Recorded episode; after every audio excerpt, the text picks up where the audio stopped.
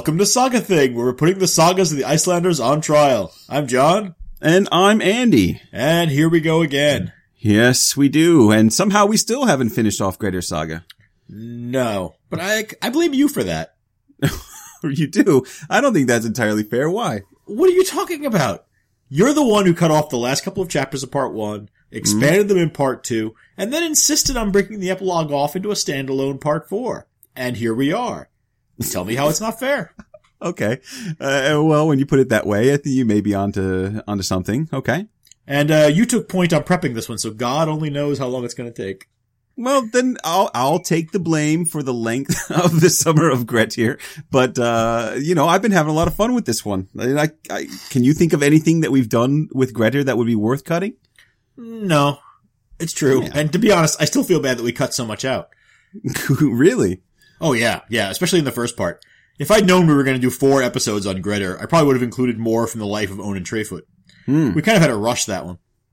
Yeah, and I felt the same way, which is why I pushed for us to slow down. So I think the overall effect has been pretty good. Uh, and this has been a lot of fun for me, taking our time with a saga, maybe doing a little bit more with the material than we usually do. Oh, I agree. I just hope the audience feels the same way.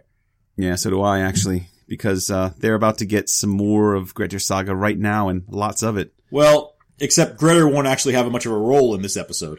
Yeah, well, he, he's dead, you see, so there's not much for him to do. Well, I mean, not necessarily, right? Death doesn't always mean gone for good in the sagas.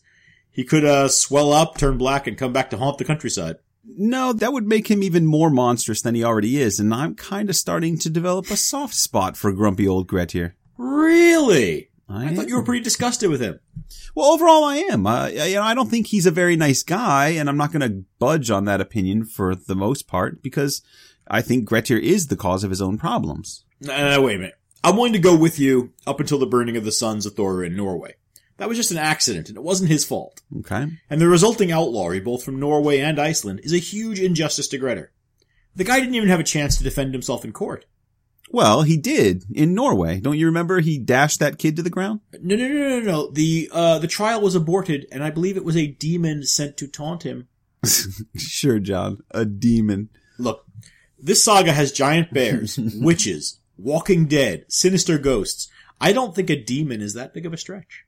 All right, that's fine. But even if I grant that Grettir was unjustly convicted, which I do actually, um, I still believe that he handles himself poorly in outlawry. He is a lazy brute. He still abuses those around him, and he's too unruly a character to garner much sympathy from the audience.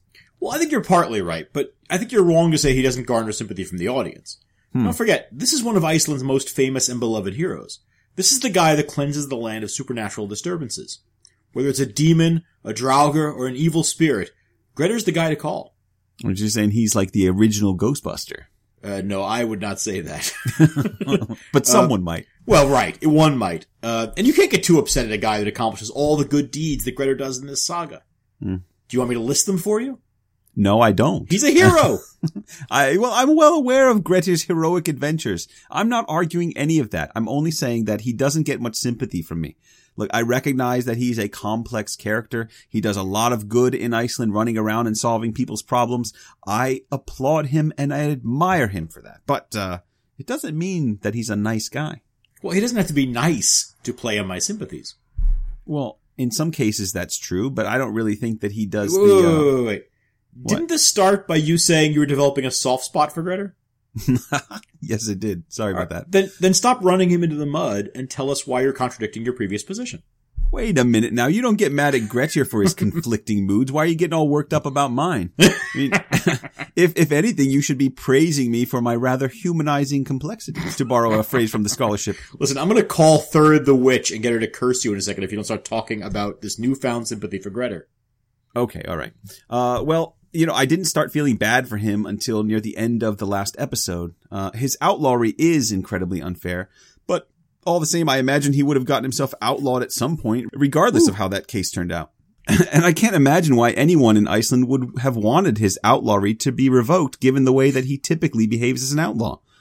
Don't forget that he's a pretty rough figure, hardly the noble outlaw that Gisli and other literary outlaws represent. Ring, ring. Uh, hello? Is this Thurid the witch? yes, I've got a long-winded scholar here for you to curse. Are you available right now? All right, all right. Look, nice voice. like like most people, I, I can't help but feel bad for Grettir in the later stages of the saga. There's something about the hopelessness of his situation, the the endlessness of his outlawry, and the effect of Glom's curse on him. The saga author does such a nice job of capturing Grettir's vulnerability in that last section that I would have to be a far crueler person than I am to not feel something. And then the way that he goes out at the end, ah, it's just not right. Yeah, yeah. No, whatever you feel about Grettir's personality, there's nothing good about his death. Thurid's curse basically poisons him, infects his body, and saps all of his strength. Yeah. I hope you hung up on her because I don't think she'll appreciate the way you're talking about it right now. Oh no, she knows how I feel. Don't worry about it. Okay. Uh, it's it's a tragic end for Grettir. The fact that he doesn't get to go out with guns blazing, doesn't get to take anyone with him. Really, he takes one or two nameless figures with him. It just doesn't feel right. And I'm glad you at least appreciate that. I do. And, uh, and I think that, that's kind of the point of the scene. I mean, don't get me wrong. I may think Grettir's a brute, but I, I think he's a very well constructed character. And the more that I think about this saga from start to finish, the more impressed I am with the author's accomplishment. It's pretty remarkable. It is, and I have to point out that you were also the guy complaining about repetition and lack of tension in the last episode. All right, all right, but I'm I'm going to stand by that part too. There are only a few moments like that, so I'm willing to forgive those minor stumbles in in narrative construction because I think the work as a whole is really a remarkable piece of literature. Oh, agreed. I mean, say what you will about some of the other sagas we've read, but this saga ranks high in the pantheon of all medieval literature. Yeah, I couldn't agree more. And and one of the things that makes this such a literary saga is the epilogue. Look at you! Was that a segue? Mm-hmm. That was a segue. That was a nice transition. Thank you. My pleasure. Are, are we pushing the imaginary button for this epilogue or not? No, I don't think so. Uh, there there aren't really a lot of new characters to meet, and the action's pretty straightforward and short. uh, Even though we're going to talk about it for a long time, uh, I think we can do without that this time around. Okay. And plus, honestly, I'm running out of reasonable music beds to uh, put under those goofy summaries. Uh, so let's pick this up where we left off. No problem. All right. Uh, well, why don't you remind me where we uh, where were we at the end of the last episode? Well, we had just buried Grettir and his brother Illugi for the second time, and uh, Thorbjorn Öngull, or Thorbjorn Hook, had just been outlawed for using sorcery to kill him. That's right. Uh, hey, did you know? Uh, incidentally, one more digression. Did you know that you can visit Drangey Island uh, and see the supposed burial site for Grettir? Well, I mean, I knew, I assumed you could sail up to it, but I wasn't aware you could actually visit the grave. Well, you know, I can't confirm that it's actually the site of the real Grettir's death, but it certainly connects to this saga, which is, I think, an important distinction to make. Sure. Anyway, so when I was looking for a good picture of Drangey for the website, I ran into a couple of blogs by people who had visited uh, the island. Um, they've got some great stories with pictures about this trip, so uh, maybe I'll post some links with this episode on our website, uh, sagathingpodcast.wordpress.com. It, it's pretty cool though. Uh, in one of the, the pictures on the blog, you can see a, a ladder that you have to climb up in order to get to the top of the plateau. Oh yeah. Long, long way down. Not for the faint of heart. Uh-huh.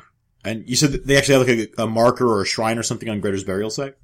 Yeah, um, I think there's a plaque there in one of the pictures that I saw, and I can't tell you uh, after seeing that how much I want to visit Drangey. I mean, of all the locations mentioned in the sagas outside of the Althing, I think this would be one of the most amazing sites to visit. Very cool. We have really got to organize a saga thing tour of Iceland sometime.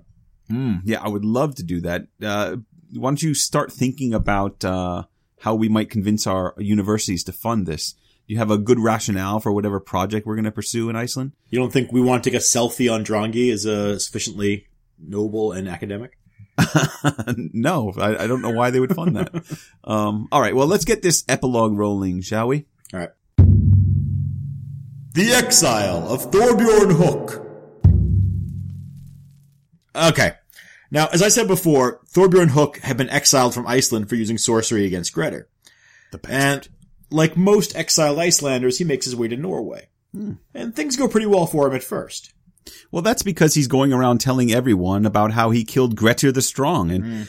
and everyone in Norway already knows who Grettir is, and they're pretty amazed that he could accomplish a feat like this. And because of this, uh, Thorbjorn's reputation spreads throughout Norway, and he's celebrated as a hero. Yeah, but that's only because he doesn't really tell them the whole story. Mm-hmm. And since the Norwegians have nothing to corroborate Thorbjorn's story or to undermine it, they buy it hook, line, and sinker. Oh no, Eh? no, no, no. Eh? We are not starting the pun game again. Not going to bite this time? Don't even try it. now, now, Thorbjorn Hook has one problem. As the story spreads, it eventually comes to the ears of Thorstein Dromund. And it's about time. We've been pumping up Thorstein Dromund for like three full episodes now. Yep. It's about time he does something. Well, he did harbor Grettir after the failed ordeal, remember? So he's been active. Oh, right. They spent a morning laying in bed and comparing their arms. That's right. Uh, Grettir, if you'll remember, poked fun at Thorstein's slender arms, but Thorstein told him that those slender arms would be the only ones to avenge him. And that is exactly what Thorstein is thinking of when he hears mm-hmm. about Grettir's death. Uh, but Thorstein has to be careful now. If he attacks Hook openly, then he risks getting himself outlawed. Now, don't you think people would understand when they hear what actually happened? Maybe, but Hook, if I may call him Hook now, sure. uh, he's he's turned since he's a true villain. Um, he's turned his newfound fame into power and influence rather quickly. And if this saga's shown anything, it's that the law can be somewhat unfair at times, especially when uh, men with power are uh, wielding it. So Thorstein doesn't want to risk endangering himself in this context. Well, yes, but also I think we need to remember that Thorstein isn't a warrior by nature, right? He's True. This is not. He doesn't have this background of running around killing people uh, the way his brother does. Although we'll uh, see. Well, right. Uh, but whatever his motivations, Thorstein decides to play it cool for a little while. Although he does begin tracking Hook's movements, waiting mm-hmm. for the moment to act. Yeah. And it isn't long before Hook learns that Grettir has a brother in Norway. And this news doesn't sit well with him, obviously, because he's kind of a coward. And his cowardly nature resurfaces at the mere suggestion of danger. So much for the pretense of bravery, huh? Well, but uh, he isn't too obvious about his motives for leaving Norway. Hook starts asking around about what opportunities might exist for a guy like him. And since people assume that he's a heroic adventurer type, wrongly, they suggest well. that he consider joining the Varangian Guard down in Constantinople. Mm-hmm. That sounds reasonably far enough away from Scandinavia to protect him from Grettir's family, so Hook immediately agrees, packs up his things, and begins the journey to Constantinople, not Istanbul.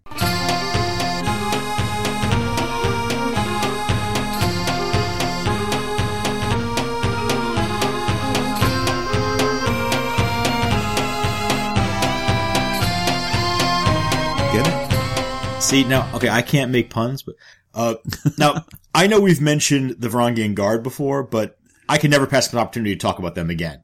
So let's do it. All right. So let me get this straight. You want to talk about how the Varangian Guard was an elite band of mercenaries recruited from the best of the best in Scandinavia to protect the Byzantine emperor? I do, and don't think I don't see what you're doing there. What? Uh, are you going to also get into how they were formed out of a mercenary band uh, hired by Vladimir the Great of Russia in the late 10th century? Oh, now, okay, I wasn't even going to go back that far. I just wanted to say that there, this is a group bound by an oath to serve the emperor and attend him, and mm-hmm. that they were preferred because of how seriously they took their oaths. Remember, medieval Byzantium was a very dangerous place, and they put a real premium on people keeping their word. I think that more than covers it. In short, they were one of the baddest groups of soldiers in the Middle Ages, and Hook arrives to join them during the reign of Michael Catalactus and Emperor Zoe. And their story is extremely interesting, but I won't fall victim to their digressive siren song here. if you want to know more about them, then maybe pick up a copy of King Harold's saga Hardrada. It's one of the more entertaining sagas that you can hope to read. So, oh, definitely, one. yeah.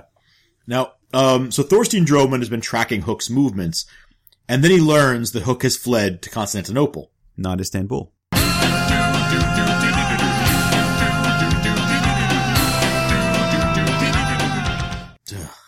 Yes. he hands his property over to his relatives, books passage on a ship, and begins his pursuit of his brother's killer. Now, can you imagine the look on his face when he found out where Hook was headed? He'd be like, Con- Constantinople? Are, are you serious? Uh, the Constantinople? Please tell me there's a Constantinople in Finland. Come on. I know. I, I, just imagine Thorstein had a pretty nice life there in Norway, and now he's got to flush it all down and chase Thorbjorn Hook to Constantinople. But to his credit, he doesn't waste any time. He mm-hmm. jumps from port to port all the way down, always looking for Hook and being one step behind him and never quite catching up. That's right. But he does know exactly where Hook is going, assuming that Hook doesn't get too afraid and change his course. Um, and when he arrives in Constantinople, he uh, he intends to settle matters fairly quickly. Um, but there is one tiny problem, though. No, it's actually kind of a big problem. Yeah, he, he doesn't know what Thorbjorn Hook looks like. He's never even seen the guy, never met him. No idea what he looks like. So Thorstein finds himself in one of the world's biggest cities, all alone and with no idea what the guy he wants to kill looks like. It's not the best Yeah. plan. No. Uh, and, and how has he been tracking this guy this whole time if he doesn't know what he looks like? How do you even ask? Well, I mean, Hook does have one eye missing, right? so maybe he at least knows that much. Sure, but I imagine asking everyone if they've seen a one-eyed man in the Middle Ages wouldn't exactly narrow the field too much. I mean, there are a lot of guys walking around with battle scars, not to mention horrible infections. I, What? a one-eyed man's probably a dime a dozen in port cities. You know, you're not really doing a lot to sell the Middle Ages. uh, well, it doesn't really matter because regardless of what kind of disfiguring diseases everyone might have, uh, Not everyone. Thorstein Just- finds no. out fairly quickly that the Varangian guards preparing an expedition to repel an invading army. Mm. And it's uh, it's the tradition, at least according to the saga, that every soldier in the guard, and any prospective soldiers who wanted to campaign with them, would gather for a kind of weapons inspection. Oh, really? That's Uh-huh. rather convenient. It certainly is. Now, Thorstein feels confident that Hook will be there.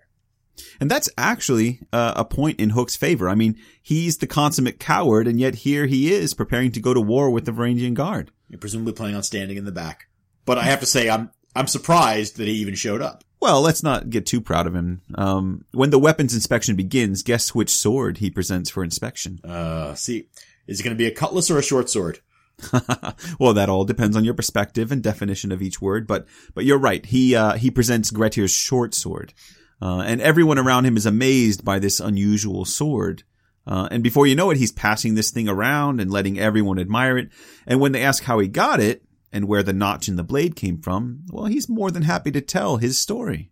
Right. And, you know, just like in Norway, he doesn't really tell the full story. Mhm. Uh, but nevertheless, it has the, the same effect that did in Norway. Right, and here's here's his version of the story. I slew the warrior called Grettir the Strong, who was the greatest champion there and hero, for no one was able to defeat him until I came along. And since it was granted to me to beat him, I got the better of Grettir. And yet, he had many times my strength. I then struck at his massive head with the short sword, and it broke the notch in the edge that you see before you. And at last, Grettir the outlaw was dead. Well, everyone listening is really impressed, except for Thorstein. Yes. Because as it happens, he's actually standing in the group of men listening. uh, and of course, now he knows that Grettir's killer is right in front of him. And Thorstein asks if he can see the pretty sword. Uh, and of course, since everybody else has been passing the sword around, Hook has no problem with letting the slender-armed Thorstein have a turn. But those slender arms are about to fulfill a prophecy, are they not? Oh yes, in the most dramatic fashion. As soon as he has Grettir's short sword in his hand, he raises it up and plunges the blade into Hook's head so deeply that it comes to rest in his teeth. and that is the Which end. is just such a grim addition to the text. it sure is. That's the end of Thorbjorn Hook. Uh huh. It's an inglorious end to a rather inglorious life, and uh, a very fitting end to the saga. Grettir's been avenged, and all is right with the world. and- Oh, wait. yeah. Don't try to sneak out of this now. you know very well this is only the first chapter of the epilogue. Oh yeah. We haven't covered anything yet. We got a ways to go before we finish. Don't we though? Uh, but this is the point in the saga where the tone shifts and everything we've come to know and expect from saga literature changes. The Spesar Thattr, aka The Story of Hope.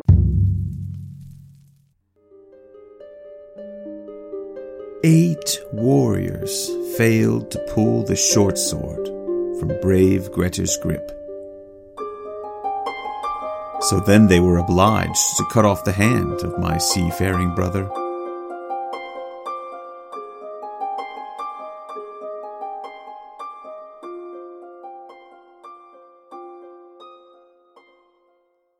The saga's already shifted from the bleak plateau of Drangey to the exotic world of Constantinople, but the avenging of Grettir was still a fitting part of that saga narrative. What happens after Thorstein avenges his brother is so completely different in tone and style from the rest of the saga that scholars long considered it to be a later addition by another author. Right, but most now consider it to be the work of the Grettir Saga author. It's just appended on. Mm-hmm. There are a variety of reasons for this, uh, some of which involve a complex process of dating the manuscripts, analyzing the internal linguistic evidence, and some good old-fashioned investigative literary history. Uh, we're going to spare you all that and say only that the current theory puts the author in the late 14th or early 15th century and is the author of the entire text. Is that right? Hmm. Yeah, yeah. Yeah, you know, I'm pretty comfortable with the mid to late 14th century, but putting Grettir's saga in the 15th century makes it almost exactly contemporary with the surviving manuscripts. And I don't know why that I'm not as comfortable with that. I don't have a good reason, but I'm not. Well, it's just one theory, right? Like I said, the dating of medieval texts is often a very messy affair. Uh, but I think it's fascinating to think that the Grettir's Saga author and Chaucer are contemporaries. Wow. I never really thought of that. That is cool. Yeah, and, and if the saga was written in that time period, it really offers a unique perspective on saga writing. I know we mentioned in part one that uh, Jonas Kristjansson felt that Grettir's saga is a good example of saga writing in decline. You can remember back that far? yeah, I do, surprisingly. And at that time, I was more inclined to agree with him, but honestly, at this stage, I'm not so sure. There, there's something really fascinating going on in this saga in terms of what the author's doing with genre. Um, and the epilogue is a great example of this in action. Uh, there, there's definitely an aesthetic shock here that, that's quite jarring, but, uh, I think Kathryn Hume suggests our best chance of understanding its relation to the rest may lie not in minimizing the aesthetic shock, but in accepting it as deliberate. And I, I really think she may be onto something. Okay, okay, but uh, let's explain what happens in the epilogue before we get too deep into talking about how it works. Okay, sure. Uh, so let's back up to the moment uh, of Thorbjorn Hook's uh, rather sudden and skull-splitting end. Right, now, out of context, we have to remember what everybody else is seeing. Right, out of context, Thorstein Dromund's sudden and spectacularly violent attack on Hook, it catches everybody in the Varangians off guard and horrifies them. and, and it's understandable that it would. One minute they're admiring the sword and gazing upon this newfound hero of Iceland, and then the next they're looking at his brains dripping down his shirt. So you you can understand why they'd be a little disturbed. Uh, certainly. Uh, so the sheriff is called, and Thorstein is immediately arrested. Wait, did you say sheriff? I mean, there aren't sheriffs in the sagas. Where where does this guy come from? Well, but that's the point, right? We're not in the world of the sagas anymore. Mm-hmm. We've just jumped dramatically into the world of the author and his audience, right? Into the modern or contemporary world. Yeah. This is a place with laws enforced by sheriffs. Yeah, and a vengeance killing may be a noble deed in this world, but it's still, it's, by this time, it's an antiquated concept Yeah. in a modern Christian society. Thorstein tries to explain that he was avenging his brother Grettir, mm-hmm. and the men are sympathetic to that, but with no one there to support his claims, he's given a death sentence and thrown into a dungeon until someone comes along to purchase his freedom, or until he dies there. Right. And his prospects, we have to say, look pretty grim because, of course, nobody knows he's there. Yeah. He didn't have time to sort of arrange for anyone to follow him. And when he arrives in the dungeon, he's greeted by a very old man. I Picture the stereotypical white-haired, long-bearded, skinny old man in shackles. You got a pretty good sense of this guy. The mere image of him should give Thorstein his, a fair idea of his prospects for getting out. Unless, of course, Thorstein's able to use his skinny arms to, like, sneak out of the manacles. but, you know, Thorstein's not phased by this old man and his bad attitude. He simply responds to the prisoner's pessimism by saying, There's much one can do in a difficult situation. Let's be cheerful and do something to entertain ourselves. Ugh. I suppose you, I, I suppose you have to admire his optimism, but that kind of thing would be annoying if you're stuck in a prison. Yeah, well, the old man doesn't uh, admire his optimism. He says there's nothing that could cheer him up after so many years in this prison. But Thorstein's unrelentingly positive attitude is infectious. Yeah. And when he starts chanting a poem, his beautiful voice affects the old prisoner and lifts his spirits. Now, this is one of those jarring moments of the epilogue where we're confronted with a character whose entire outlook stands in stark contrast from that of Grettir. And by this mm-hmm. point in the saga, we spent so much time with the negative, brooding, and antisocial Grettir that the shiny disposition of Thorstein might catch us off guard. Well, perhaps. Thorstein is a new kind of hero, right? He's, he's a hero from a different genre. He's born to the romance tradition. Exactly. And the groundwork for this contrast is laid at the very start of the saga, actually, way, way, way back in chapter 13 when Thorstein was first born. And we get a description of him there if you remember. Uh, no, I don't offhand. Why do you? uh, because for once I'm prepared. I went way overboard Well, on this one. I'm impressed. Go on. Uh, so the saga says, he was the most handsome of men and a strong man with a very fine voice. Tall in stature, but rather slow in his movements. And I, I'm sure we'll talk about that last part in the nicknames portion of our judgment section. But Yep. for now, let's focus on his good looks and his fine voice. Well, we've run into this kind of thing a lot in the sagas, actually. I mean, you think of um, Egil and Thorolf Skallagrimson, who we haven't gotten to yet. But brothers are often contrasted in terms of their physical qualities or their personalities. Um, but I want you also to notice that the saga hero is rarely the kinder and more attractive one. For all his personality quirks, Grettir is still the kind of guy the sagas like. He's a lot of fun. Yeah, I'm not going to deny that. But he, he's, to be honest, he's only fun from a distance. Uh, You know, I don't want to hang out with the guy. but I, I would, however, be happy to share a prison cell with Thorstein. I mean, just look at how he turned around that miserable old prisoner. Pretty impressive. Yeah, no, Grettir couldn't have pulled that off. He's got a terrible singing voice. Definitely.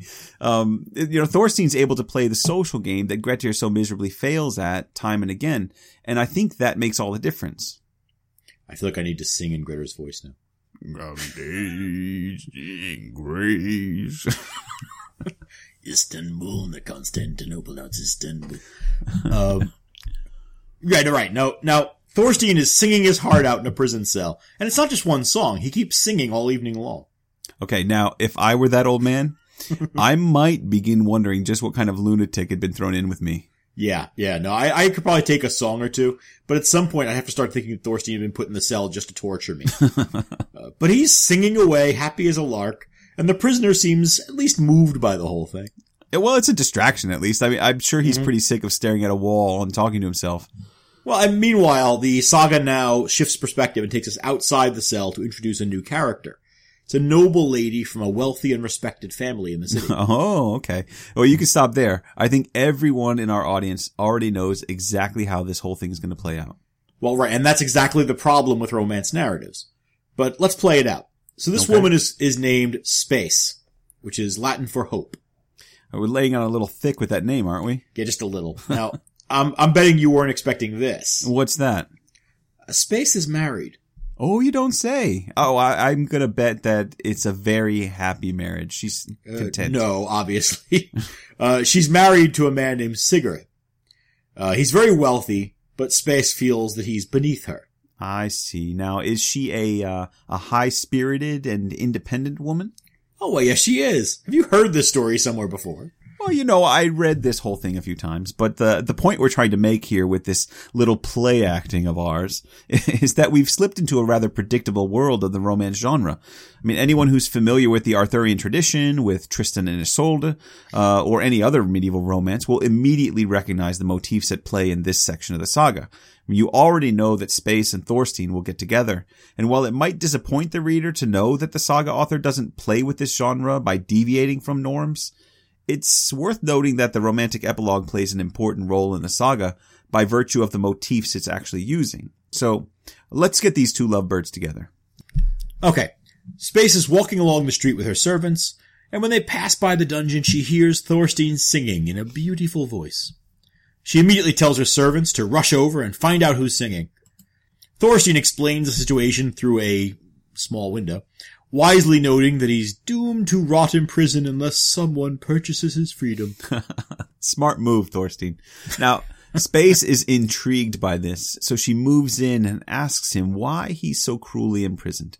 And then Thorstein tells her the story of Grettir's death and the vengeance against Thorbjorn Hook. Now, Thorstein's bravery and his loyalty to his beloved brother move Spes deeply.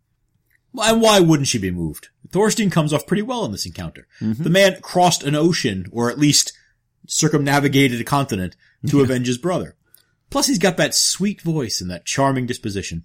Right, and there's a really interesting moment here where Spes asks Thorstein to tell her about Grettir, and he offers her a poem in response. Right, and that's the poem that you open, open the section with. That's right, but we use a simpler translation of the poem there. This poem's far more complicated and brilliantly constructed than the translation suggests. Remember, we're dealing with skaldic poetry here. Oh, have you got another translation? Yes, I do, as a matter of fact. I suspected you did. Let's hear it. Mm-hmm. All right. Uh, now this one comes from Anthony Faulkes' translation for uh, Everyman Press. It reads like this, and I'm going to um, interrupt uh, this with the uh, explanations of the different kennings. So here's how it sounds: Eight edge moots makers. That's to say, warriors. Could not ringsgrund. The lady, i.e., space. From bold spirited Grettir's hand take the cutlass until all virtuous fasteners of sword belts girding another warrior kenning struck shoulder leg from courage bold wave horse urger a warrior in this case Grettir that's right okay so i think i see where you're going with this Faulkes' translation preserves something of the complex syntax the vocabulary and the elusiveness of thorstein's poem yeah that's part of it uh, but i'm far more interested in the response to the poem the author notes that several of Spes' servants thought the poem a very splendid thing. Mm. But he also notes that Spey herself did not understand the poem until after some of her servants explained it to her. Oh, and yeah, only yeah. then did she offer to save Thorstein's life. Yeah, I noticed that too. Uh, it does add a degree of realism to the moment. Mm-hmm. Uh, Spes is from a noble family in Constantinople. Right? She only speaks Norse because she's married to Sigurd, who's presumably a Norwegian based on his name. Uh, that's good attention to detail. Sure, but I think that's only scratching the surface. I got that too. But I wonder if this moment is meant to highlight yet another difference between the saga author's audience and the saga age itself. We already spoke about how Grettir is a heroic character born in an age when changing values made his particular set of skills kind of obsolete. Now I think the poet's doing something similar here. He situates the saga's most carefully constructed and brilliant skaldic poem in the midst of a romance narrative in the midst of a romance narrative, noting as he does that Spes, the romance heroine, is incapable of understanding it. And while that's realistic, as you say, because of her situation, I think the author's interested in the shifting tastes of his audience. Because by the time that the Grettir Saga author put pen to paper, skaldic poetry's in decline. It had been in decline since the start of the 14th century. Now, but you're not saying that the Icelanders turned their back on skaldic poetry, are you? No, not exactly. Um, you can find good skaldic poetry from that period, but it's definitely a form in transition as Christian poets seek to plumb the depths of Christian mythology for their kennings. Um, but more important is the fact that the skaldic poems were competing with new literary forms. Now, I had to do a little bit of digging to confirm my suspicions about what the Grettir Saga author's up to here, but I found confirmation in Margaret Clunies Margaret Clunies Ross's book, A History of Old Norse Poetry and Poetics. What's that about? It's about the title kind of gives it away, doesn't it? Yeah, exactly. Um, it's a great book actually, and I, I, wish I'd known about it a long time ago. It would have made uh, some of my work with the Virgin Mary poems a little bit easier. Mm. But anyway, she confirmed for me that the mid 14th century was in fact a period of decline for skaldic poetry. Just as the heroic world of the sagas was being absorbed into the romantic world of the uh, the romances. Uh, quite a word choice there. I hope you're not quoting. no, that was my own bumbling original phrasing there. I say carry on. Okay. So the two most popular emerging forms of poetry were the rimur and the ballads, both of which are heavily influenced by literary trends outside of Scandinavia. Now, I'm going to spare you a lengthy discussion on the subject and refer you to Clunies Ross for the rimur and to uh, Vésteinn Ólason for, for the ballads. And all this is part of a broader effort of Norway to enter into the rapidly changing world of medieval European culture. Yeah, quite possibly, though, you know, I'm going to hesitate to say that it's just the result of a campaign to modernize Scandinavia. Mm-hmm. The, the literary production of medieval Europe had been blossoming and producing some rather impressive works for over a century. So why shouldn't Scandinavia get caught up in that? Sure, no, that's fair. So the point of this lengthy digression, if I can try to get us back on track, is that the author of Grettir Saga seems to be aware of the shifting trends in popular Scandinavian poetry. Spes, I think, represents the late 14th century audiences who could not appreciate skaldic poetry without a little help and guidance. And this is where the author is really brilliant, if I'm right. He might even be projecting into the near future when skaldic poetry will be so antiquated that it sounds just as strange, out of order, and confusing to Scandinavian audiences as it might to modern English speaking audiences reading fairly literal translations. Or he might just be saying that Thorstein is a better poet than Grettir. That's true. That's but no, it's really interesting. I mean, there's a real possibility there. Thank you. So, you know, my thoughts on the subject go deeper since the evolution of the rimur and the decline of skaldic poetry aren't as clear cut as I'm making out here for the podcast. But I, I think the general point still works. Um, Mm-hmm. yeah, I'm going to put that one on my list of articles to write, uh, inspired by our little saga thing journey here. All right, all right, right. moving back to the story now. We really need to hold off on the digressions and get through this. We're, we're Good barely two chapters in. Yeah, sorry about that. You know, I, like I said, I'll take the blame for distracting us with interesting insights and, uh, informative discussions. Oh dear. Please don't, don't bother. now, as you said, uh, Spes is so moved by the poem and by Thorstein's noble bearing and noodly arms that she offers to purchase his freedom. But Thorstein, ever a shiny example of chivalry, insists that he won't leave the prison without his bosom companion. what companion? Is he suddenly in there with his trusty squire or something? No, he's talking about the withered old man that he's been singing to in the prison. Yeah, for like four hours. He's hardly been there. You know, if I were Spes, I would just turn and walk away from this guy. He's clearly a lunatic. Well, or he's exceedingly good natured. But Spes is surprised and she does say, I think you're a better bargain than he is. Which, that's a great line. That's quite possibly a good notable witticism. Uh, yes. Uh, but she does exactly as Thorstein suggests and arranges for both men to be released. And the old man must now become Thorstein's trusted companion and squire. It makes good sense. no, he's out of the story completely. Oh, great. Uh, hopefully he, uh, presumably he runs down the street to get away from Thorstein singing. Right. Uh, no, he presumably lives out the remainder of his life, short though it must be, happily enjoying his freedom. And let's be honest here, why would Thorstein want a broken old squire like this guy? well, you know, I imagine after a shave and a shower, he might be quite impressive. Well, he's a little malnourished. I mean, hardly a uh, worthy champion's companion. Okay, a shave, a shower, and maybe a good meal or two, some exercise, then, you know, the two would be a fearsome force. I think Thorstein's a pretty fearsome force all by himself. After being released, he uh, rejoins the Varangian Guard, uh, and this time officially joins them, and proves to be one of their most courageous and fierce soldiers. Does it bother you at all that the saga author drops the name of Harold Hardrada into the narrative at this point? No, I can't really start objecting now. I mean, by this time, he spent most of the saga creating episodes just so he can drop in the names of giants from saga literature. At this point, I wouldn't be surprised. I'm not surprised that he dropped in Harold Hardrada. I'm surprised he doesn't manage to find a way to get Canute in there. Good point. Yeah, you know, but I, I didn't, uh, to be fair, I didn't ask if you were surprised. I asked if it bothered you. I mean, he introduces one of the coolest guys in all of saga literature into the narrative. Uh, this is a guy who fled Norway under duress, joined the Varangian Guard, conquered and pillaged everywhere he went, returned to Norway, reclaimed his throne, ruled well for years, and then out with a bang at Stamford Bridge in England in 1066. And Harold Hardrada is only mentioned in passing here? That's what bothers me, John.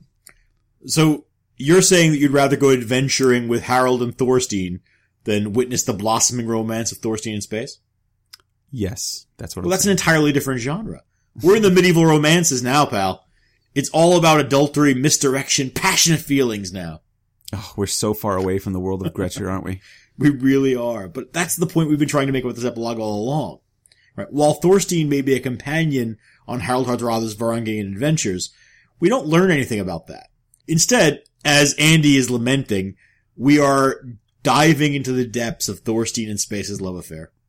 Now, it's unclear to me if the two consummate their love in these early stages, but that's often the case with these romance couples. There, there's usually a lengthy and elaborate courtship, frequently in secret as it is here. Yeah, and as you may have noticed some parallels in Grettir's saga with the heroic literature of early medieval Europe, you'll also notice some very distinct parallels here with the most popular continental romances of late medieval Europe. Mm-hmm. It's not going to take a genius to figure out that the model for Spes and Thorstein's love affair is probably the story of Tristan and Isolde. Oh, very good. I'm glad you didn't say Lancelot and Guinevere there. Oh, I've been around the block a few times, my friend. Uh, I know how Tristan and Isolde's love affair influenced the development of the Arthurian legend. Well, good for you. Nicely done. and now keep going. Um, no, I mean, in this case, the parallels are pretty obvious. We're talking about some reasonably obscure stuff, but this is pretty straightforward. Uh, Sigurth, Spes's husband, is the King Mark of this story. Uh, like Mark, he's in a loveless marriage. Uh, Sigurth is married to Spes for money and influence, which she often reminds him of when he complains about her lack of attention. And that makes Spes and Thorstein our Tristan and Isolde. And if that's the case, then this saga is about to get even more depressing than it was when Grettir died. Well, no, no, no, no. Just because the author is borrowing types and episodes from the Romance tradition, it doesn't mean he's copying them outright. True. Okay. And fortunately, he doesn't go that far with it here. He's just borrowing episodes, um, and motifs. So, uh, Spes and Thorstein are probably going to be fine. I hope. Well, we'll see. Uh, but just like in your average romance, Spes and Thorstein meet frequently in private. Uh, Sigurd starts to get suspicious when he starts to notice her strange behavior. Uh, he confronts her, accusing her of overspending, wandering about as if in a dream, ignoring him, and taking too much private time. And these are fair accusations. Remember, Well. she's taken Thorstein in and she's providing for him privately by drawing on her husband's wealth. Right. But of course, she's going to be clever here. She rebuffs the accusations by reminding him that she never wanted to marry him in the first place. Oh, So he shouldn't be surprised if she's a little distant. But she also presses him to be a little more forward in his accusations because she needs to know whether he suspects her of adultery yet. and he takes the bait, saying, I'm not without suspicion that you're keeping some man that you like more than me. Now, to which she responds, and I think rather deftly, I do not know that there's much reason for that. But yet I would think that you cannot support what you say with any proofs. But the two of us are not going to talk together alone if you are accusing me of this perfidy. Now, first of all, that is such a convincing woman's voice that I almost forgot that you were John Sexton. Thank you. Now, she's very clever here. The whole conversation's manipulated by her to see whether or not she's in trouble. And knowing that he has no proof, she can then shame him for being a jealous and paranoid husband, which mm-hmm. kind of makes me a little sad because he's right. I mean, the husbands in these stories are almost always right, and, and yet they're made out to be the bad guys. Well, the tradition of secular marriage is under attack in these romances, right? So it's not a tremendous surprise the dominant male figure will be cast in a negative light. That's true. And of course, also, you know, we aren't supposed to side with the cuckold. That's right. But of course, Sigurd, who doesn't want to be the cuckold, isn't going to give up so easily. Sometime later, Thorstein and Spes are together for an evening in her private room when they hear men storming up the stairs. And that's the mistake quiet. right there, storming up the stairs. Yeah, just kind of keep it quiet. Take your shoes tiptoe, off. tiptoe, on flannel feet. yes. Uh, Spes has locked her doors, which gives her just enough time to hide Thorstein in a large chest. Sigurd and his men break the lock and force their way into the room, but they fail to find anyone but Spes inside. That's crazy. Look at the chest. It's big. it fits a guy. Right, alone in a room with a gigantic chest. Right. I wonder oh, what's going on here? where could he be? I'm flummoxed. So uh, while they search, uh, Spes gets another great line off here. When Sigurd says that he heard voices in the room and asks, "Where's this man who was most letting himself go with his voice just now? I expect you think he's got a better voice than I do." And then Spes jabs back with a well-chosen proverb: "No one looks entirely foolish if he can keep his mouth shut." Yeah, she's really sharp. You gotta get, you kind of have to get to like her as you get to know her. Yeah, I, mean, I, I definitely like her. Uh, She certainly doesn't back down in a fight, and and here I think there's there's more of an Icelandic saga heroine in her than the traditional romance heroine. I don't know. Isolde and Guinevere can be quite saucy when they're pressed. That's true, they can. Um, and and these little unexpected visits uh, from Sigurd and the hostile exchanges they they continue for quite some time. Uh, one time she hides Thorstein under some clothes. Another time she sends him uh, through a trap door that conveniently appeared in the floor of her room. Wait, wait, wait, wait.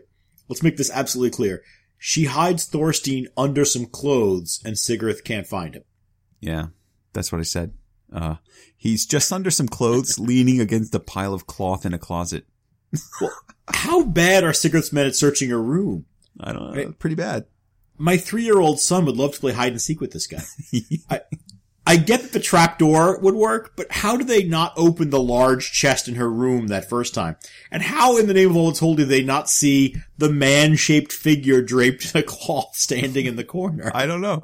It's it's about as ridiculous as it gets. But but I guess this shows just how their love is meant to be, or or something. Yeah, I guess. So, uh, Sigurd and Spes argue for a while in the clothes closet. Uh, and in the end, presumably while he's leaning on the pile of clothes, right. uh, in the end, he insists that she clear herself of the accusations against her. Not only has he witnessed her with Thorstein, but other men have as well. They just haven't been able to catch them in the act. Right. And and she's for some reason more than eager to prove her innocence by going in front of a bishop and then swearing an oath. Now let's get this straight. She's definitely seeing Thorstein behind her husband's back, right? Most definitely. And she wants to swear an oath in front of a bishop. Yes, she does. But I think you're familiar with this motif in the romance of Tristan and Isolde. Well, I mean, yes, but I'm, I'm explaining it for effect. Oh, sorry. So, Spes and Sigarth meet with the bishop. Mm-hmm. He arranges for Spes to clear her name with a formal oath that she's going to swear in public on a specified date. Okay. And this satisfies her husband sufficiently for now, and Spes runs home to plan out her oath with Thorstein. of course she does. The Equivocal Oath. So the morning comes for her to swear her oath, and it's a miserable rainy day. The paths to the church where she'll swear her oath are all wet, but she makes her way there with a large group of friends and family. And because of the recent rains, there's a wide, muddy ditch in front of the church that she'll have to cross. It's rather convenient for her that it's raining, isn't it? And the church is mm-hmm. surrounded by a gathering of people who want to see the event. And among them, of course, are a few poor beggars asking for alms. One of these beggars stands out from the others. He's a large man with a long beard, and most definitely not at all like Thorstein in any way in appearance. No, of, of course not. Thorstein is slender and beardless. It's definitely not Nope, Thorstein. nope, definitely not Thorstein. Just a big beggar with a beard. And this big beggar with a beard notices Spes approaching the ditch. And he asks Spes if she will allow him to carry her across the dirty ditch. And her reply suggests that something's missing from the narrative here. It's kind of interesting. Does it? Yes, yes. She says, How can you carry me properly when you cannot carry yourself? Now, what have we seen in the narrative that would suggest that he can't carry himself? There's nothing here. I challenge you to go look and find something. But if you remember the scene hmm. from Tristan and Isolde that inspired this whole hmm. moment in the epilogue, Tristan's dressed as a beggar, and we see him making a fool of himself as Isolde arrives to swear her oath. He looks shaky and very ill with bumps all over his face, and I think he even slipped around in the mud, right? Ah, that's right. Although I don't think he actually slips, right? It's all the noblemen coming to court who slip in the mud and get filthy. Tristan is disguising himself as a leper, and he sits on a little mound nearby where he can shout at all the noblemen as they sink in the mud. That's right, and and he even managed to get uh, King Arthur to give him his gaiters as alms. Yeah, it's doesn't a great scene, and and I guess this is definitely where the author of Grettir Saga got the inspiration for it. Absolutely, Wow. but uh, he forgets to play up Thorstein as the wise fool before Spes Uh-huh. arrives, and all we know is that he's big and bearded. So why would she say he doesn't look like he can carry himself if there's nothing offered to suggest that this is the case? Right, so this is a situation where the author is condensing his source so much that he actually leaves out some important information. I think so. Uh, but it's no big deal. The most important part here, uh, uh, the most important parts are still there. He offers to carry Spes across the ditch. She agrees and then climbs on his Right, back. now this is where the saga author actually does a bit more than the original. Right, Tristan carries Isolde across the ditch with relative ease as she rides him like a horse. Here, Thorstein really plays up his role as an oafish beggar. Uh, we now find out that he has two crutches, and he uses these to help him shuffle through the mud. When he gets to the middle, he sways back and forth as if he's about to drop her. Right. And then she tells him, This will be the worst trip you've ever undertaken if you drop me in there. I, I love her spunky. You really nature. wonder if he's sort of messing with her in that moment. Uh, He Yeah. makes a big show struggling to get her across, and right as he gets to the far end, he tosses her up onto the bank. Uh, but in doing so, he slips and falls into the ditch up to his armpits in the mud. And then as he lays there, he reaches out with his mud covered hand to grasp at Spes. Somehow, he gets his hand under her clothes and manages to touch her above the knee, leaving a muddy print on her bare thigh. Now, she's of course outraged by this and curses the beggar as a wretch, but eventually offers him some gold as alms for the trouble she caused him. And then she enters the church to swear her oath. And rather than tell you what she says in the church, we'll simply tell you that she phrases things in such a way that she's neither lying nor exposing herself as an adulteress. So if you're curious what she says, go pick up a copy of Grettir Saga and check it out for yourself. Or the Romance of Tristan, it's basically the same text. Ah, but which version are we talking? Béroul's, Tristan, Malory, Thomas? Why not try the Norse version? The Saga of Tristram och Isondr by Brother Robert. There you go. That's a great recommendation, uh, and that's probably what the, this author's using. Um, if if you're interested in Norse romances, you can't do better than that one, Tristram's Saga. It's based on Thomas of Britain's lost version of the legend, and uh, it's quite brilliant. Uh, and I think uh, you can get a good translation of it by Paul Schach for mere pennies on the dollar. And just as an aside, it contains this uh, great feature. It's a pretty uh, faithful tran translation of Tristan and Isolde. Uh, but one of the ways that you know it's set in Scandinavia is that whenever they talk about a ship's hold, it's always full of herring. it's just the sort of little addition they do for the Norse version. Yeah, this must be a Scandinavian narrative. We'll put some herring in it. Anyway, I'll I'll provide a link to uh, Paul Schach's translation on our webpage if you're interested. Um, now, uh, John, what happens after Spes so brilliantly evades justice through her ambiguously phrased oath? Well, it's time for Spes's revenge. Because it's a slight on a woman's honor to be accused of adultery, the crowd is pretty worked up about her husband making what appears to be a false accusation, and they help her to press for a divorce from Sigarth on the spot. Wait a minute. Now, I know how medieval justice works in these stories, but it, it always shocks me that she can clear her name simply by saying, I didn't do it in front of a bishop. Well, to a modern audience, that might sound odd, but it's not so hard to believe if you account for, well, the deep faith of the audience. Or, or the assumed deep faith yes, of the audience. Yes, okay. Uh, but the point is, she treats the oath very seriously. She doesn't lie to the bishop or to God. Everything she says is true, which suggests that she's not really messing around here. She's just sort of being clever with her words. She understands the severe penalty of lying under oath in church. Right? It comes with a much worse sentence than contempt or perjury or anything like that. She'd face damnation. And she's not about to stand here and lie. Now, I, I do get all that, but when I read these texts, I sometimes get the feeling that the author, even of the romances, isn't fully convinced by the whole damnation and hellfire routine of the church. I mean, surely not everyone throughout the Middle Ages was a believer, e- even if they did all go to church. Right, and I think that's probably fair, but we're just guessing. Uh, now, like we said, for uh, for now, uh, Spes and Isolde both take the oath seriously enough not to lie. Yeah, not directly, and that's all I'm saying. Both are guilty mm-hmm. and both get away with it. And poor Sigurd's humiliated for accusing his wife of doing exactly what she's been mm-hmm. doing. And then the whole crowd and the church turn against him. And Spes is able to leverage this victory into a divorce and basically ruins Sigurd, takes everything he has, and then gets him exiled. I mean, how is this justice? I ask you. I implore you. You are outraged on behalf of the cuckolds of the world, aren't you? Nope. Well, as you know, the saga author is somewhat uncertain about the definition of justice in this case. Right? Now, the mm-hmm. Tristan narratives do more to idealize the two lovers. The Grettir saga author actually acknowledges that something is a little wrong with the way this turned out. Poor Sigarth, as you call him, loses everything despite the fact that, as the author says, he had a just case.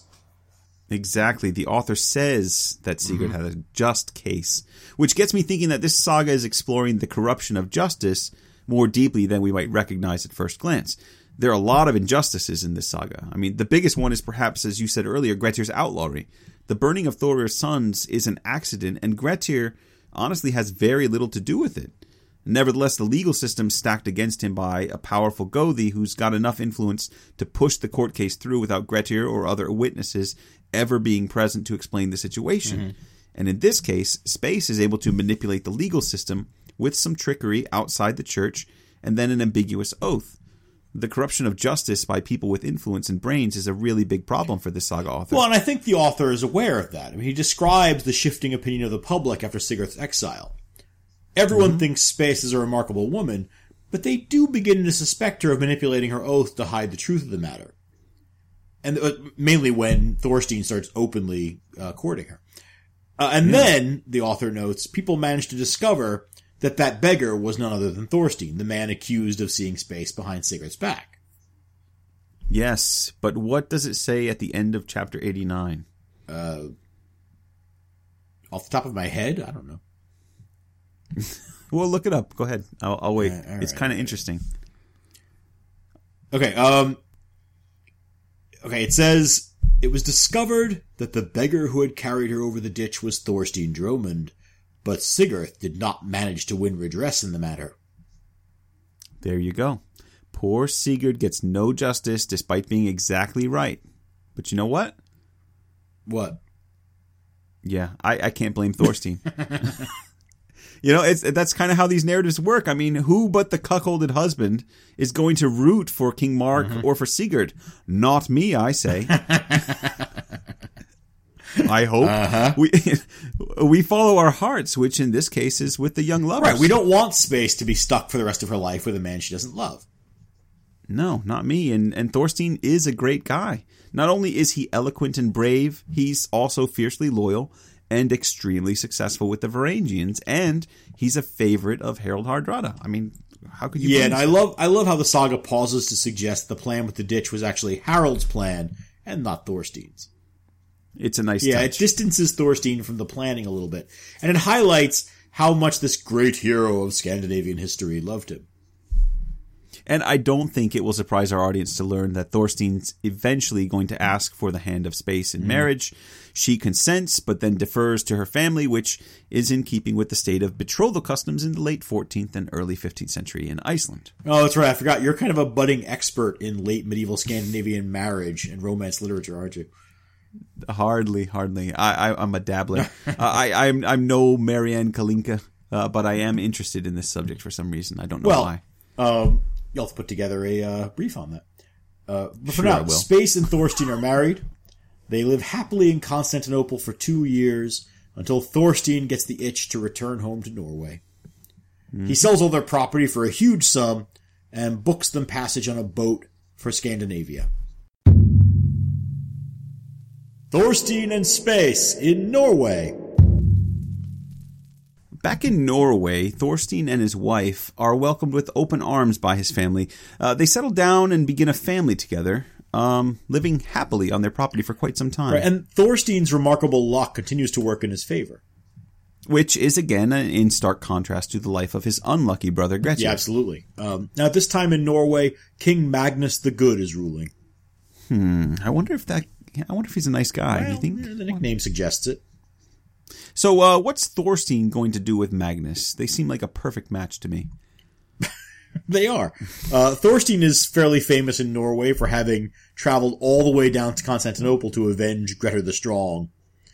Was that all you have to do? Yeah, well, I, I guess word got back. Uh, or he's been running around singing about it. Uh, now, with his excellent reputation, Thorstein visits Magnus and enters his service.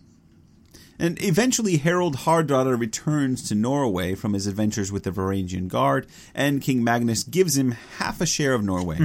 wow, he's really good. Why would he do that? Good, foolish, whatever. Uh, you can read all about this from Harold's perspective in the saga of King Harold Hardrada. yes, again, one of my favorite sagas. I should also note that King Magnus probably didn't want to share rule of Norway with Harold. Well, why would he? No, I mean, he, he's incredibly broke and he's near bankruptcy. He basically ah. sold half of Norway to Harold.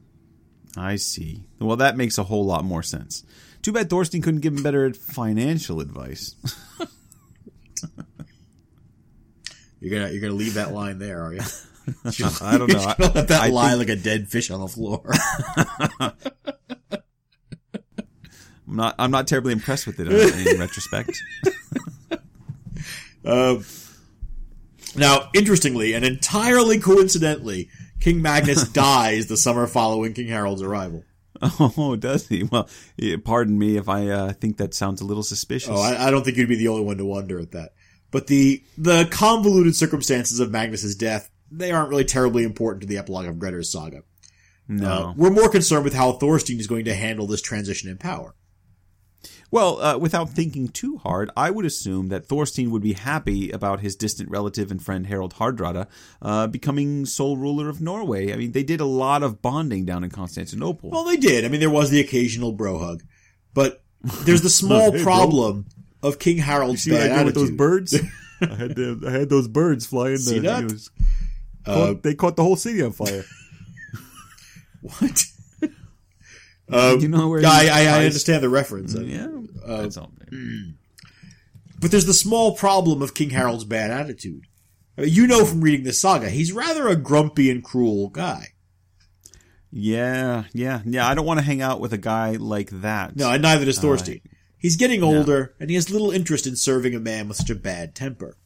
People keep urging him to go and see Harold, but he always refuses. And that's when Spes suggests that he go into the service of another king. Ooh, is he going to Sweden? No. Okay, is he going to England? You know, it would be cool to see Thorstein hang out with King Edward the Confessor. It would, but no, he's not going there either. He's not going to Japan, is he? I don't. I don't know how the Fujiwara clan would feel about this guy. I, I very much doubt he has any knowledge of the Fujiwara clan or even of Japan. okay, so uh, what king is he off to serve? You know, it would have been easier if you just asked me that in the first place. Uh, Spes. God, I wouldn't. Have, I wouldn't have got to mention the Fujiwara. Fair point. Spes tells Thorstein that there is another king that they have been neglecting for far too long, following Ooh. their desires too much in their youth and disregarding their Christian duties. Uh huh. I get it. So they're getting older now. Mm-hmm. Things have gone really well for them, and they've had a, a, a, pretty nice life. They got a good family. Now it's time to turn to matters of the spirit. That's right. She convinces Thorstein to leave Norway and set out for the palaces of the Pope, because she believes that only there can their affairs be put right. Interesting. Now, do I detect some guilt for the way that she treated poor Sigurd? I think possibly you do. And again, I told you she took that stuff seriously. She may have manipulated the law, but she's still very aware of who's the ultimate judge waiting for her. Very nice. And now, and this once again pits the failures of secular law against the righteousness of God's law. I, I kind of like that. Um, this this fits perfectly with the saga's concerns with the corruption of secular law. You know, focusing on true justice with a capital T and a capital J uh, at the end here forces us to reconsider the legal system depicted in the saga. In contrast, it's exposed as deeply flawed and subject to manipulation. No, that's nicely put. Uh, now, when Thorstein announces their pending journey, his family's quite upset. They're, they're worried about how the property's going to be run without them. They're especially concerned because Thorstein is at least 65 years old by now, and he's not likely to return from this journey. But Thorstein insists on traveling to Rome. Uh, so his family then begs Spes to stay in Norway with them and with her children, but she too refuses. Yeah, and there's a very touching passage here where she explains her reasons. Uh, do you mind if I read this? No, by all means. It's a beautiful moment. She expresses her love for Thorstein.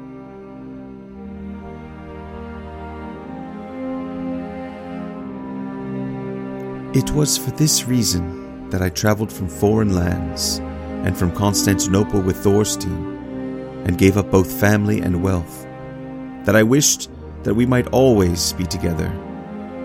Now, I have found it very pleasant here. But there will be nothing to tempt me to stay here long in Norway or here in Scandinavia if he goes away.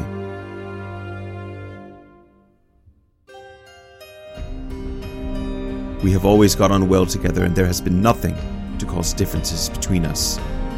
Now we shall go, both of us, together, for it is we who know best about the many things that have taken place since we met.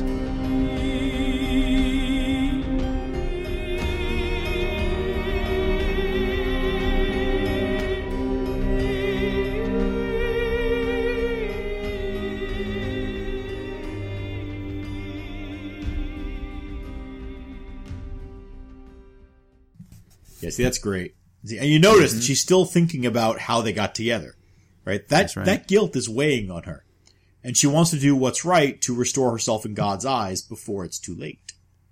And so Thorstein and Spes make arrangements for their children, give a large portion of their wealth to the church, and then set off for Rome. At last, the end. Now, the two lovers make their way to Rome without incident. That's very lucky for them. Well, they're kind of known for their luck, so it's not surprising. No. Uh, now, when they get there, they immediately make their way to a confessor and explain the trickery they had used to arrange their marriage. The confessor is moved by their contrition and says that they have already done everything necessary to cleanse their souls. Oh, how nice. He offers them absolution and wishes them a happy end to their lives. And if we weren't yet sure that the saga author isn't a big fan of the romance genre, he concludes with one final critique. Spes then tells Thorstein that they have been very fortunate to have lived so well, but she wants to make sure that the foolish people who admire their actions don't look at their youth as something to imitate. She wants instead to end their lives by doing something worthy that other good people might want to imitate instead. Ah, so in other words, the romances we're being told teach an immoral lesson. Yes, I think that's what's being said here. I mean, you could feel free to offer other suggestions if you have them. We're open to other interpretations. Um, go ahead and share your thoughts with us on Facebook or Twitter. Yeah, uh, we love hearing what you guys think about the sagas we're discussing. Yeah. And one of the reasons we started doing this was to start this conversation about the sagas with more people. In other words, we were tired of just talking to each other about them. Right. Uh, I mean, it's a little bit harsh. uh, this whole thing is based on us talking to each other. That's true. Uh, That's true. We only get to talk to our audience through social media. All right. All right. Well, let's uh, wrap this thing up for real. We don't have much further to go here. Okay, okay. So, Spes and Thorstein have been given absolution from the confessor in Rome. Now, you'd think that would be enough, but no.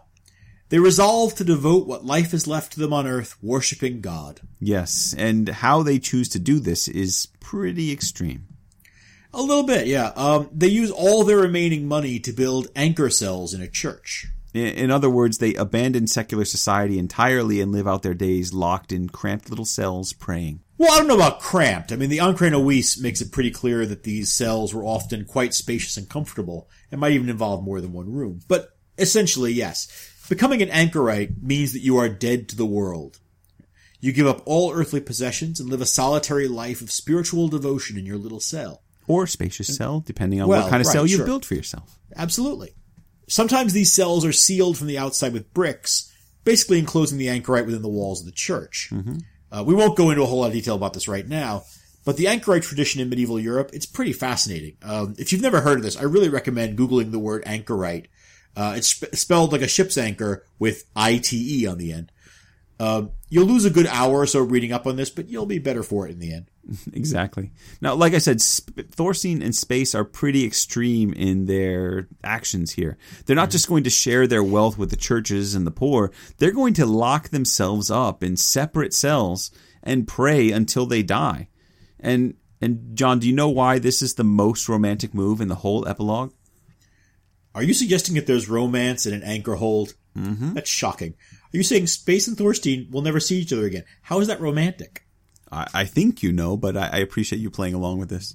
Well, okay, I did read the saga. yes. Yeah. Well, oh, okay, then read the line that explains the romantic angle behind this decision. It's kind of cool. Okay, I think I know which one you're hinting at. Mm-hmm. And when the building was finished, they ended their temporal life together of their own free will, so they might rather come to enjoy sacred life together in the next world.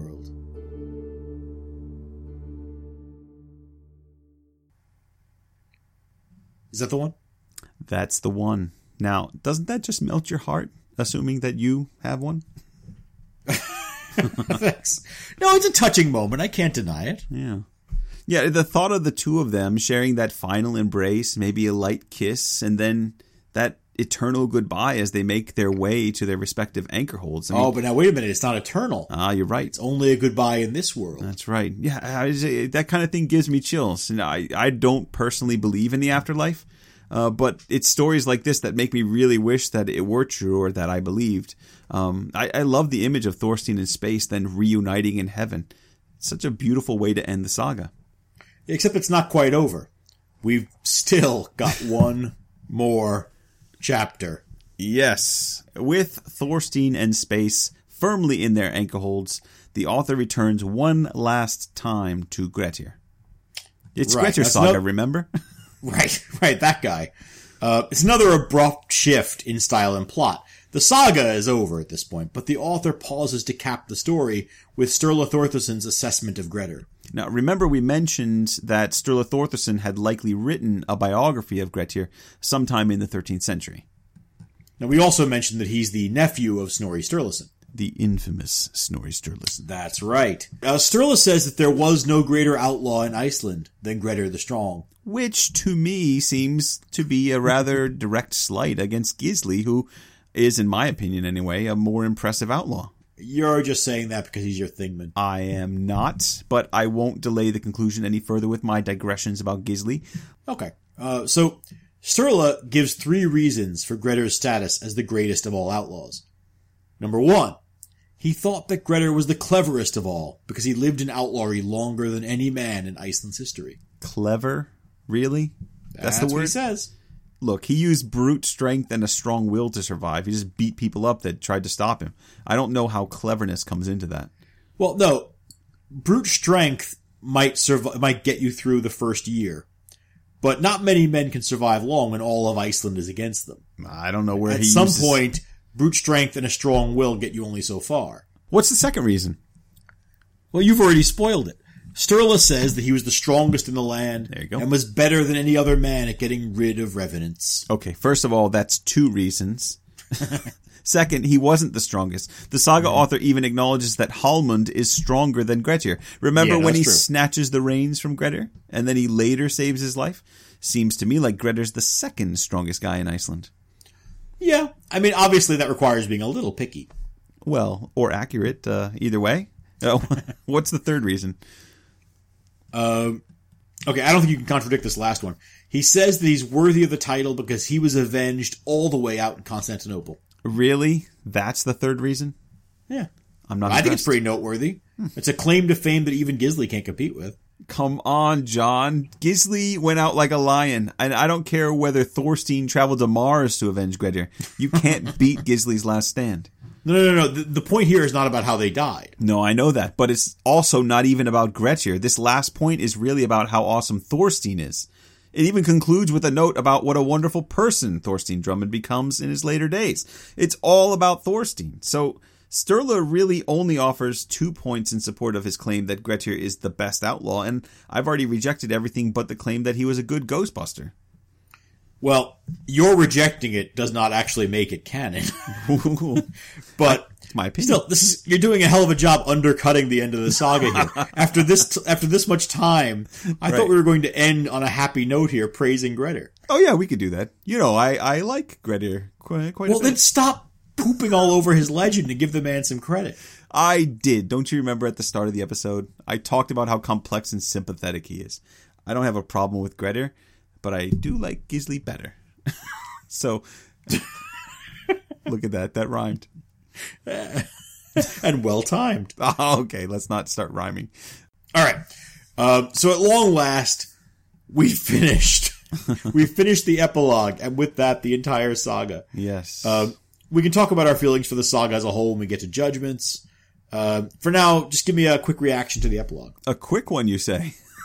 Please. well, you know, like most people, I thought the epilogue was odd at first. Um, it's such a dramatic shift away from what we know and love about the sagas, and the fact that it's so derivative, it, it kind of bugged me. All right, that's fair, but you're you clearly have butt face. Uh, so what's the butt? Oh, how astute of you and how eloquent. Uh, you know, I, I wasn't satisfied with my general indifference to the prologue, so I started thinking about what the author was trying to accomplish with it. All right, so you do assume that it was a single author the whole time. Oh, that's a good point. No, uh, I originally thought that it was a later edition by a fan of the romances. I mean, the common title for the epilogue, Spesar Thattr, uh, just reinforces this two author notion. Now, I, I thought the episode, uh, I thought the epilogue was a later, perhaps maybe late 14th, early 15th century romance tale that was just appended to the text by a later compiler. Uh, okay, so then what happened? Well, thank you for indulging me here, John. Oh, it's fine. I've still got some beer to drink. Keep going. All right. Well, so I started thinking about what the epilogue might mean if there were, in fact, a single author. And this idea came to me as I read through Grettir's saga again and noticed the incredible number of other saga characters and episodes brought in. Um, and the fact that he's also playing with folk traditions got me thinking that this author's trying something new that wasn't really done in the sagas much. By recycling old material, creating a pastiche, adapting his source materials, that kind of thing. Exactly, and and he wouldn't be the first one to do something like this. I mean, remember uh, we have Boccaccio in Italy and Chaucer in England. They're great examples of this literary trend in 14th century. No, that's a good point. And if that's true, then it would make sense if the author took the opportunity at the end of the saga to experiment with another genre that wouldn't have fit in the plot necessarily in the saga's body. And once I considered that possibility, I kind of convinced myself that this big shift in genre and style was completely intentional. And then I started to dig into scholarship, looking for other people's thoughts on the subject. Yeah, I actually looked too. There's not much out there on Spes and Thorstein. No, not really. But then I stumbled upon Kathryn Hume's very brilliant thematic design of Grettis Saga. It's an amazing article. Um, if you can think that scholarship's amazing, like I do, uh, if you can access that one, it's uh, it's really worth a read. Yeah, no, no, no. Wait a minute. I've read that one. I think. Of course you have. What haven't you read? Well, I'm sorry. I read stuff. Yeah. Uh, anyway, I think I see where you've been coming from now. Yeah, yeah. And she says, and I, I think I, we said this at the beginning, or I said this at the beginning of the episode. Um, she says, if the Spesar Thattr is indeed integral, then our best chance of understanding its relation to the rest may lie not in minimizing the aesthetic shock, but in accepting it as deliberate. And I like that. No, it's a good. It's she makes a good point. Yes, she does. Um, she goes on to talk about how Thorstein Dromund's romance idealism and his accomplishments aren't really all that impressive when compared mm-hmm. to Grettir's. Um, in, in, her words, the, the romantic ideal is exposed for oversimplifications and shortcomings when compared with the triumphs and tragedies of a hero like Grettir or Sigurd or even Beowulf. Um, outwitting a jealous husband, she says, feels kind of petty when compared to the slaying of dragons or the defeat of Glom. Well, I mean that's a little bit unfair because of course he does track down and kill Thorbjorn Hook. Mm-hmm. Uh, but the saga author seems to support her conclusion because the saga ends with a kind of direct critique of those romance shenanigans, right? That whole going into the uh, the anchor hold.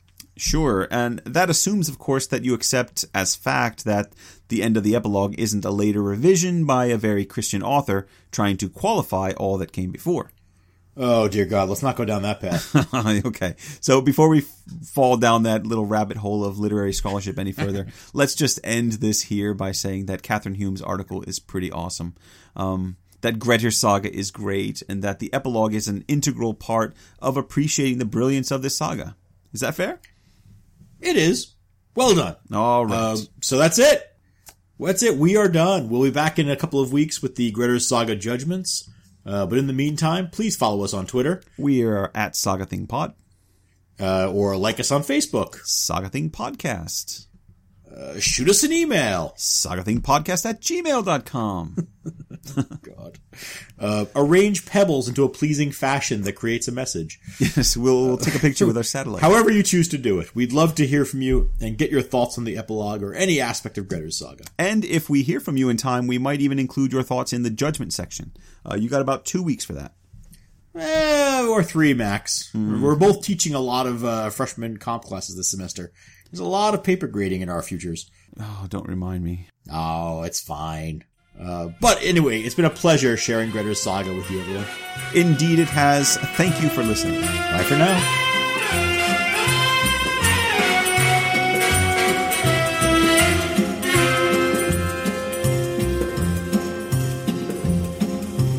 Istanbul was Constantinople, now it's Istanbul, not Constantinople. Been a long time gone, old Constantinople, still it's Turkish delight on a moonlit night.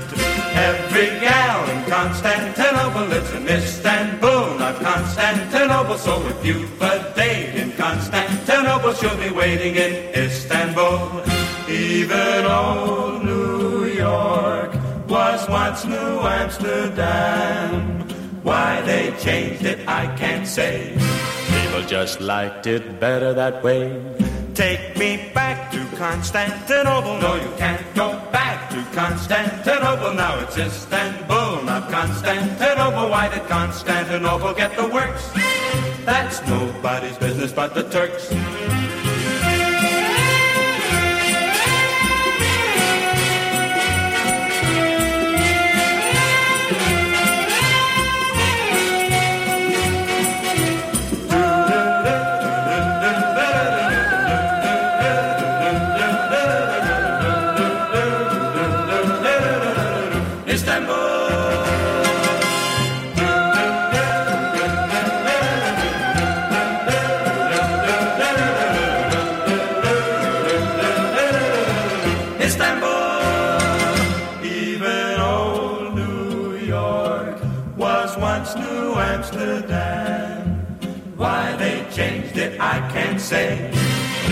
Just liked it better that way. Take me back to Constantinople. No, you can't go back to Constantinople. Now it's Istanbul, not Constantinople. Why did Constantinople get the works?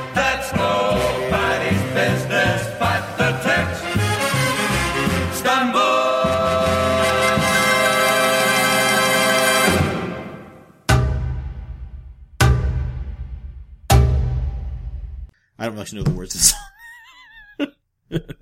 Yeah. It's nobody's business. Uh, but anyway. Turks. Oh, for God's sake.